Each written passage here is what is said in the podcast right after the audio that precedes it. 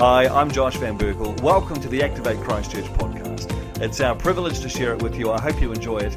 And if you ever find yourself in Christchurch, pop in and say hello. We'd love to see you. How's everybody doing? You doing well? Doing okay? What a weird time uh, to be alive. So, I'm supposed to be this morning. Uh, for those of you that don't know me, if you're a guest here this morning, my name's Josh, and I'm pretty awesome. I'm, I'm trying to, like, it's all right. I brought my own encouragement. Do you, do you ever have a week and you're just like, man, that week was words you can't say in church? You've had, like, what a, what a week. Oh my gosh. Um, and so what I did is I, I, I, bought a bumper sticker to put on my car that says honk if you think I'm sexy. And then every time I want to feel good about myself, I just don't go at a green light. Stupid pastor joke. Um, so I've just had, I've had this week, and so uh, I, I just love coming down here and seeing all you friendly people and your smiley faces, and it's cool. It, it lifts my spirit. Uh, and so I'm supposed to be talking about intimacy this morning because we've been doing a, a series on intimacy, except it got kind of hijacked by this thing called lockdown. And so this is our first Sunday, like all together, one service for six weeks. And uh, it feels weird to just kind of carry on like nothing's happened. And so, what I want to do this morning is just park that. And let me just say that intimacy with Jesus is so critical and essential to our walk that it's really a theme that's going to just be woven into everything that we talk about moving forward. So, even when we're talking about obedience and what that looks like, it's going to be rooted and founded in an intimacy with Jesus. And I don't think you can really take any topic that you talk about in church, no matter how abstract it might seem, without having some kind of level of intimacy requirement in there. So, intimacy is something that you're not going to go home and just go, well, remember that time we talked about intimacy for three months in 2021 and then never mentioned it again? Like, it's going to be in everything.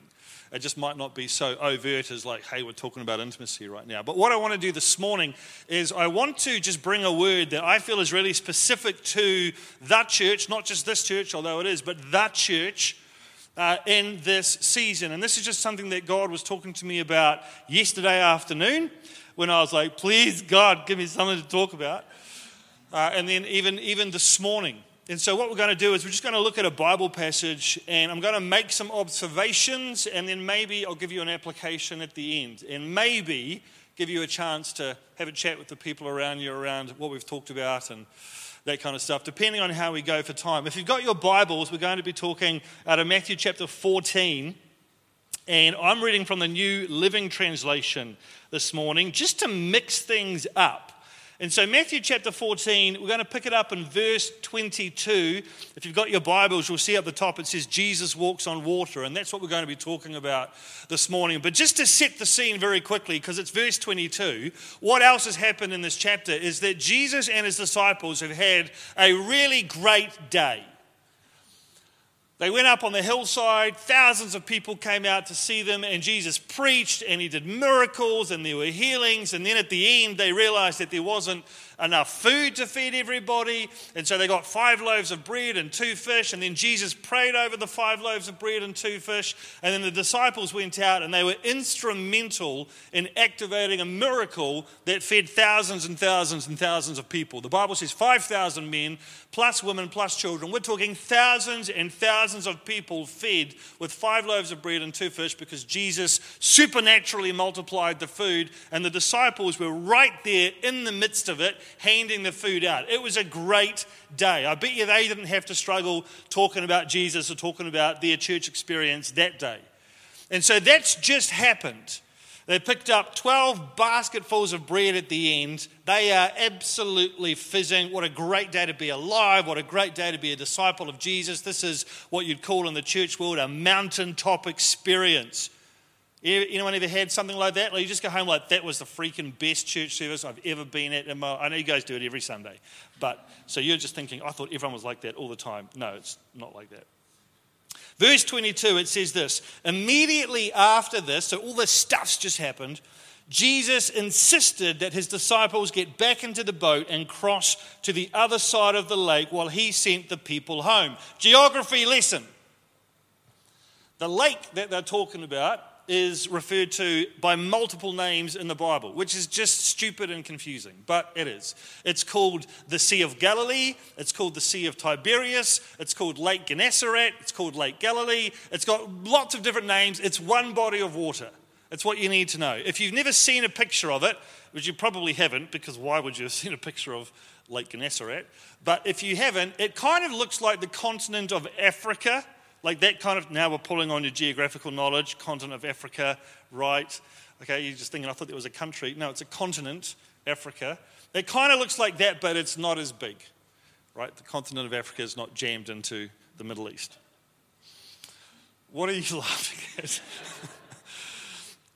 Liz is sitting there going, I know that you haven't prepared this message. Um, and so this lake, it is are approximately 21 kilometres long from north to south, about 11 kilometres wide from east to west or, or west to east. And so Jesus and his disciples are on the western side and they are going to go across to the eastern side. So we're talking about 11 kilometres, and I'm not a rowing expert, but based on the research that I did yesterday, it should have taken them about two hours to row from one side to the other. Okay, put a pin in that. Remember that two hours. And these guys are professional uh, fishermen, they're professional watermen. I'm just trying to avoid saying seamen, all right? They're, they're professional watermen that they work on the water. They fish. They're used to being on the water for hours and hours and hours and hours and hours every day. A two hour row across the lake is no big thing. So Jesus says to them, jump on the boat and row across to the other side of the lake. That's the deal. After sending them home, he's talking about people now, he, being Jesus, went up into the hills by himself to pray, and night fell while he was there alone. Meanwhile, dun, dun, dun, the disciples were in trouble far away from land, for a strong wind had risen, and they were fighting heavy waves. About three o'clock in the morning, Jesus came toward them walking on the water. About what time? Uh, scary. Is it a test? What time? About three o'clock in the morning, right? How long should it have taken them to get from one side to the other? Two hours. All right, you guys getting the hang of it. So, what time did Jesus send them on their way? Well, we can tell by reading in the Bible that it was a lot earlier because step one, Jesus insists that his disciples get into the boat and cross to the other side of the lake. And there's nothing in the text to indicate that they were anything other than immediately obedient. They were probably like, heck yeah, we got 12 basketfuls of food. Let's take that on the boat as well. Hoe into that. We've got enough food to feed us for a week. They would have hopped on the boat. They would have been laughing and talking. Like, can you, like, just imagine for a moment. One of the things I love to do when I read stories, particularly gospel stories, is to just imagine that I was there. Imagine you were one of the 12 guys that were walking around feeding, you're pulling fish after fish. You know there's like a fish head in your bag and that's it. Because Peter got the tail and Andrew got the middle bit. You got a fish head, that's it. But you keep pulling out whole fish like you're flipping David Copperfield. You're just walking around pulling fish. Just, this is amazing. Bread and stuff. They would have hopped on the boat and just their minds would have been just gagging. So I reckon they did exactly what they were told. They hopped on the boat and away they went. Step one, Jesus tells the disciples to go. Step two, he sends the people home. Step three, he goes up into the hills by himself to pray. Step four, night fell while he was there alone. So we know that Jesus sent the disciples away before night fell. That's logical, right? Now, I don't know what time the Bible meant when it says night fell, but I think it's safe to assume that it probably meant like the sun had gone down, like it was nighttime. Like when I say to Harrison, time for bed, he says, Why? I said, Because it's nighttime. It's dark outside. Look at it. It's going to be much harder now because of stupid daylight saving. it's like, go to bed. Dad, it's broad daylight. I know, but stupid, you know. I don't know if you've picked up on this. I hate daylight saving. Like, I love the end of it. I love staying up late, but I hate being a parent in daylight savings. When you're a single or a young couple, daylight savings awesome. Then you have kids, and it sucks. so he sends them away before nightfall. So let's just say, I don't know, like nightfall's like what, six o'clock, seven o'clock, eight o'clock? Let's just give them the benefit of the doubt and say it was summertime. And, and the Bible's a bit generous with its timing. Let's say it was nine o'clock.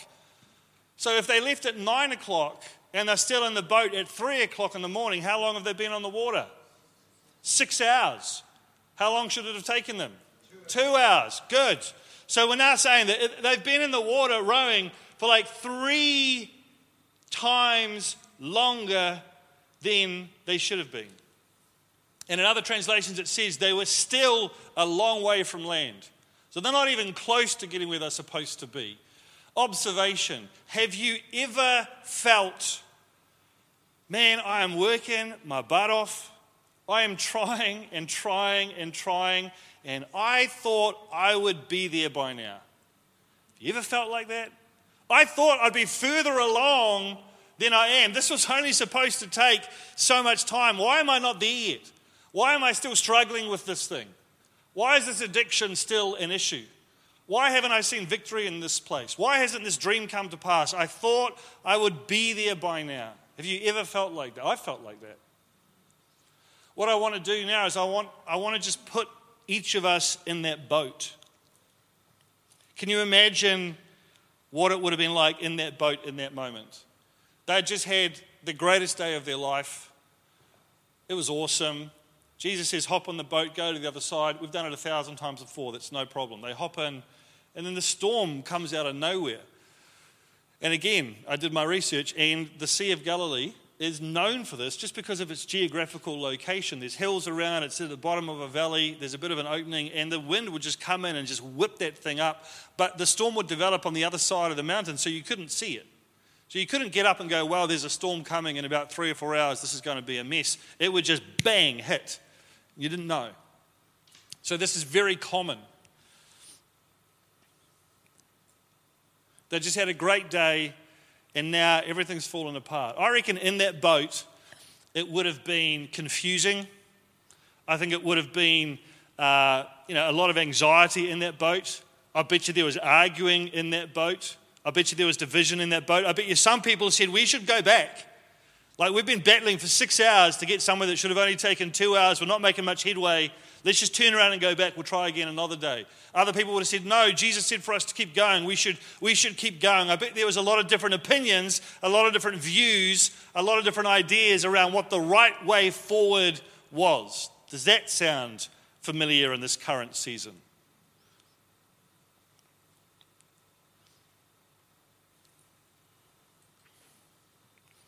I don't think, in, in my memory at least, in my living memory, I can't think of a time where it has, there's been so much confusion around.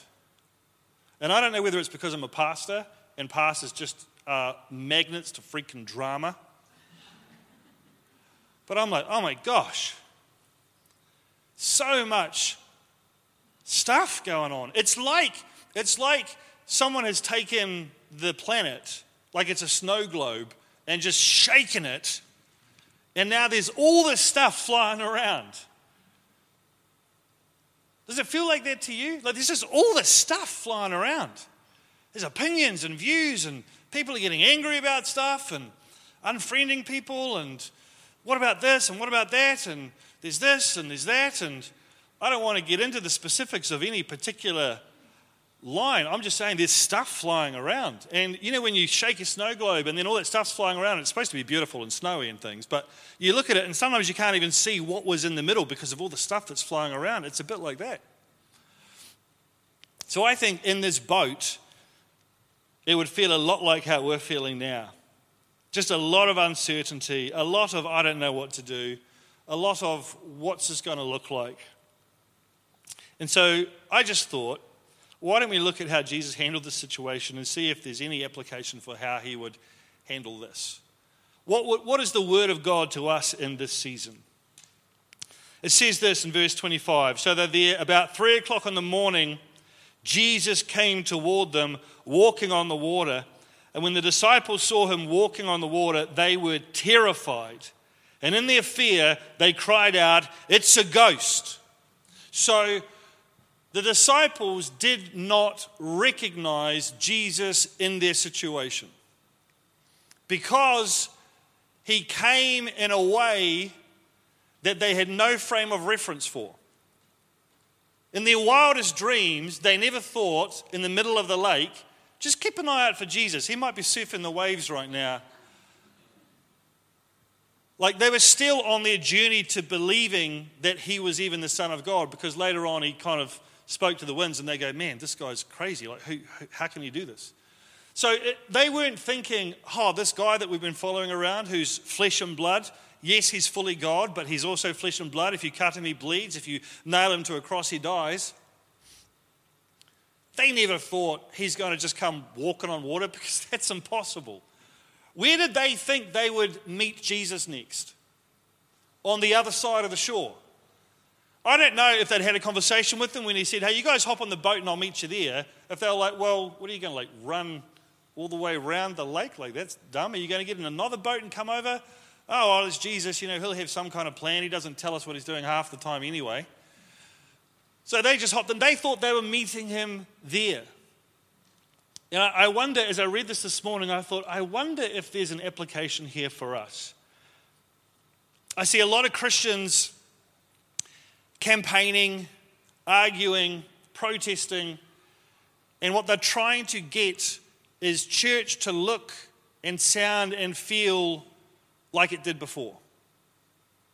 We used to be able to meet with no limit on numbers in one building. We need to campaign and fight and protest so that we can do exactly the same thing that we were doing before. And I wonder if we're making the same mistake that the disciples made. They went, Hey, we had this amazing experience with Jesus. It was awesome. And it all happened on the side of the lake. And now we're moving through this mess, through this storm to get to the other side of the lake. And then when we get there, it's going to look and feel and sound just like our last awesome experience. And that's where we'll meet Jesus again. And because they were so focused on this is what, this is what our experience with Jesus looks like, they missed him walking right into the middle of their storm. They didn't recognize him because they weren't expecting him to show up when he showed up. And I just wonder, and I'm still fleshing this out, so don't hold me to it, but I just wonder if Jesus is trying to show up in the middle of our storm and we're so focused on things looking exactly like they looked last time that we're missing it. And that's a word not just for this church, but for the whole church. Is it possible that Jesus is showing up in a way that we didn't expect, that we've never seen him show up before, that we have no frame of reference for, and we're blinded to it because we're so focused on it looking like it looked yesterday? Another observation I would make too is I think there's an application here for us personally. The disciples had this mindset that we have to get through this by ourselves. Once we get through this storm, then we'll meet Jesus. And I think that the world is filled with people who have the same mindset. Once I get my life cleaned up, then I can meet Jesus. Once I get all the sin in my life sorted, then God can use me. Once I get all of my issues taken care of, then I'll volunteer to help at church. Once I get myself through this mess, then I'll meet Jesus on the other side. I'd be too much of a hypocrite right now if I put my hand up and said, I want to serve Jesus because I've got all this crap in my life. I'll get myself through the storm. And then when the storm has passed and everything's settled and it looks the way I want it to look, then I'll meet Jesus. And that's not how Jesus operates. Jesus shows up in the middle of the mess. And I want to look, and we'll finish here. I want to look at the words that Jesus spoke to them in this season. I think these disciples are in a boat, they're in a situation just like we are. They're responding just the way that we're responding. And it says this in verse 27, and this is God's word for you this morning. I don't say that lightly. Verse 27 But Jesus spoke to them at once. Don't be afraid, he said. Take courage. I am here. And I just want to say to anybody this morning, I appreciate that we're in a season where there's a lot of anxiety, there's a lot of uncertainty, there is a lot of confusion, there is a lot of fear, there is a lot of suspicion, there is a heck of a lot of judgment. So much judgment being passed on other people's views, judging other people's opinions, judging other people's character, judging other people's uh, motivations. So much judgment so anti biblical. Stop it! Stop judging other people because of what they think about different issues. We are so much bigger and better than that. Stop it. Don't be afraid. Take courage. I am here. I'll get the band to jump up as I make this last point. And those of you that have heard the story before will know what happens next. Peter says to Jesus, Hey, Jesus, if it's you, then tell me to get out of the boat, which I've never understood. That's a dumb thing to say. It just doesn't make sense to me because I'm like, well, if it wasn't Jesus, he could still just say, Get out of the boat. That's like someone coming in with a gun and, and saying, I'm Jesus, and me saying, Well, if you're Jesus, then shoot me and I won't die. Well, well anyone could this doesn't make sense to me. Sorry, it got sidetracked. I've just, every time I read it, I think, I don't understand where Peter's coming from. But of course, Jesus says to him, That's a great idea. Get out of the boat. And Peter gets out of the boat. And those of you that know the story will know what happens next, right? He's walking towards Jesus. He's, he's a walking miracle. He's walking on the water.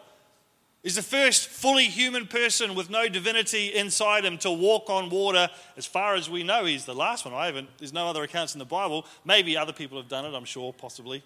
Have you ever done it, Andrew? Walked on water? Not recently? Okay. Just checking. I thought it'd be awkward if I made a bold statement like no one else has done it and someone's sitting in the room going, I've done it. Right? Be cool. And so Peter starts walking towards him. And what happens next? The Bible says that when he saw the wind, he saw the waves, he started to sink. And if you've been in church for more than five minutes, you've heard somebody preach a message like this and make this point, which is that when you take your eyes off Jesus, that's when things start to go pear shaped. And I feel like I've said this so many times, particularly during last lockdown. I just felt like a broken record. But I felt very strongly that God said to me, because I was like, God, how do I lead people through this?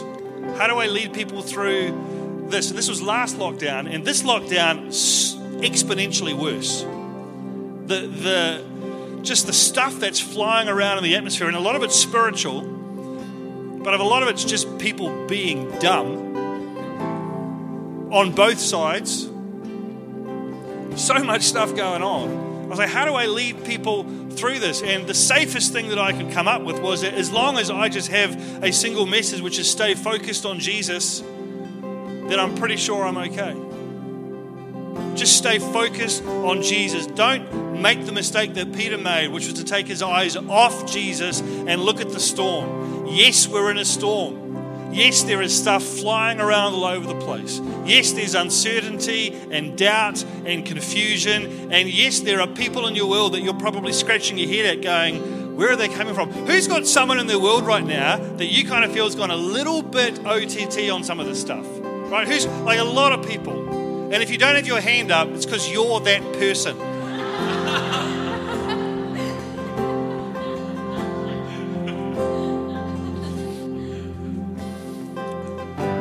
So much weird stuff going on. Right? I'm just I'm just hitting you with some truth this morning, okay?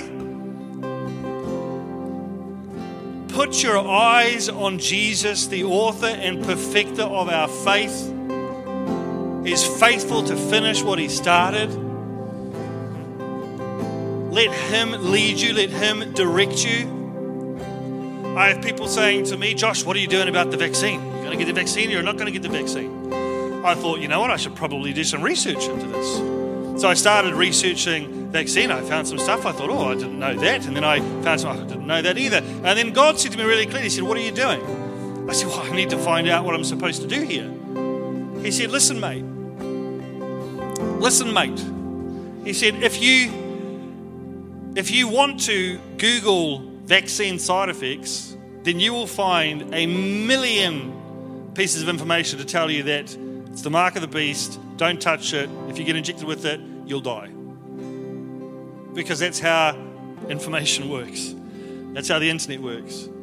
He said, or you can Google proof the vaccine is safe, and you'll get a million pieces of information that'll tell you it's totally fine and you should totally do it. The truth is, Josh, he said, As you seek, you will find. Who's heard that Bible verse before? Seek and you shall find. Very often, if you're prepared to be honest with yourself, you can tell what you're looking for by what you are finding. He said, if you want to go down this path, you'll find everything you need to justify that course of action. And if you want to go down this path, you'll find everything you need to justify that course of action. But ultimately, whatever decision you make will be made in your head. It'll be an intellectual decision because you've filled it with information. He said, I don't want you to make an intellectual decision. I want you to make a spiritual decision out of relationship with me. I said, Well, what does that look like? He said, Just ask me what to do. I thought, You're a smart God. You know, and you've just saved me hours of research. So, you know, I'm always a fan of the quick thing. So I have made a decision based on what I believe God is asking me to do. You need to make a decision based on what you believe God is asking you to do. Don't make it based on what your neighbor told you. Don't make it based on what some blog said. Don't make it based on what your GP says. Like, by all means, don't be stupid about it. Like, you, you know, take on board information. This is, this is the only time I'm going to talk about this. This is the only time. Make a decision based on what you believe God is asking you to do, and then don't judge your neighbor because they have made the same decision you have made, which is to do what they believe God's asked them to do. Okay? You say, well, what are you doing, Josh? It's none of your business what I'm doing.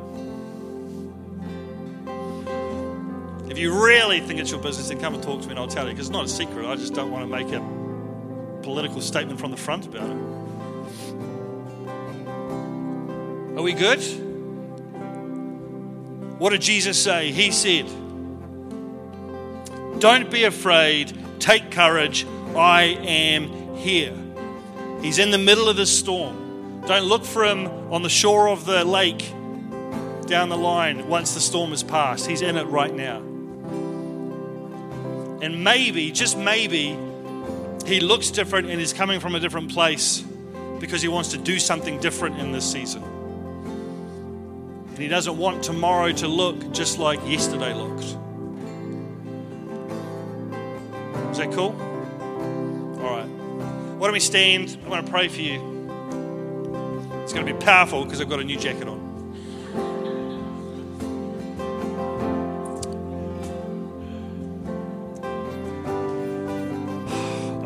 Sigh from here, Dan.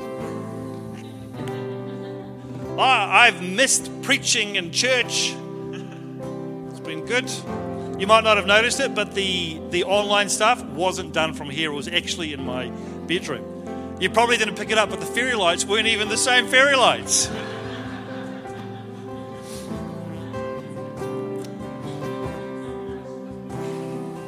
No way. Mind, mind blown.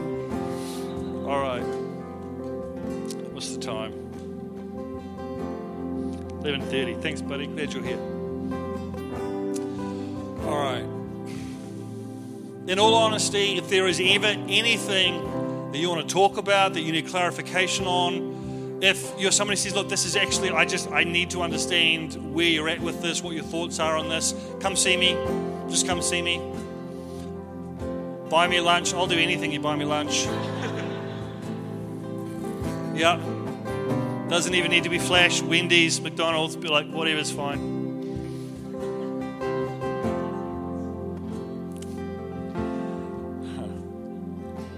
And if you're here this morning and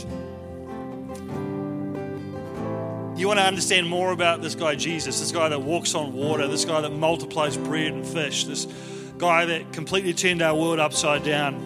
And here we are 2,000 years later gathered in a room to worship Him and talk about Him and ask Him about what He thinks we should be doing in this season. If you want to know more about Him, then come see me. I'd love to tell you about Him. He's amazing. I'm just scratching the surface of how good He truly is. All right, let's close our eyes, focus in on Him. Heavenly Father, we thank you for you. Lord, I thank you that you are with us in this storm, that we don't have to be afraid, we don't have to be anxious about anything. we can just bring our cares to you, Father. We can lay them at your feet, God. I thank you that in this season you haven't abandoned us, that you are walking on water. Lord, you are supernaturally invading our circumstances. Lord, open our eyes to recognize you in the midst of the storm. I thank you, God, that you come and journey with us in the middle of our mess.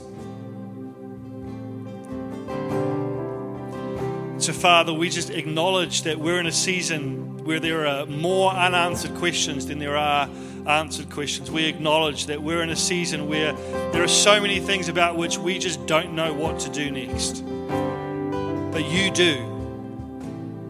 So, God, as a church, again, we just commit to following your leading, to going after your presence, to putting you first. Lord, I pray for every single person here that no sound would be louder than the sound of your voice, no sense would be greater than the sense of your presence, that nothing would take up their vision except you. Lord, lead us into a reality that represents and reflects your kingdom, not this kingdom. God, teach us how to be disciples of Jesus in every area of our life. Lord, teach us how to be the light in the darkness. And that as things get darker, our light will shine brighter. And I thank you, Father, that there is nothing happening that is taking you by surprise. There is nothing happening that you don't have a plan for and a response for and a redemption outcome for. And we thank you, Father, that you have not given us a spirit of fear, but a spirit of power and a sound mind. And I just declare over every single person here this morning power and sound mind. Lord, I just declare and release your protection over our minds, over our bodies, and over our spirits.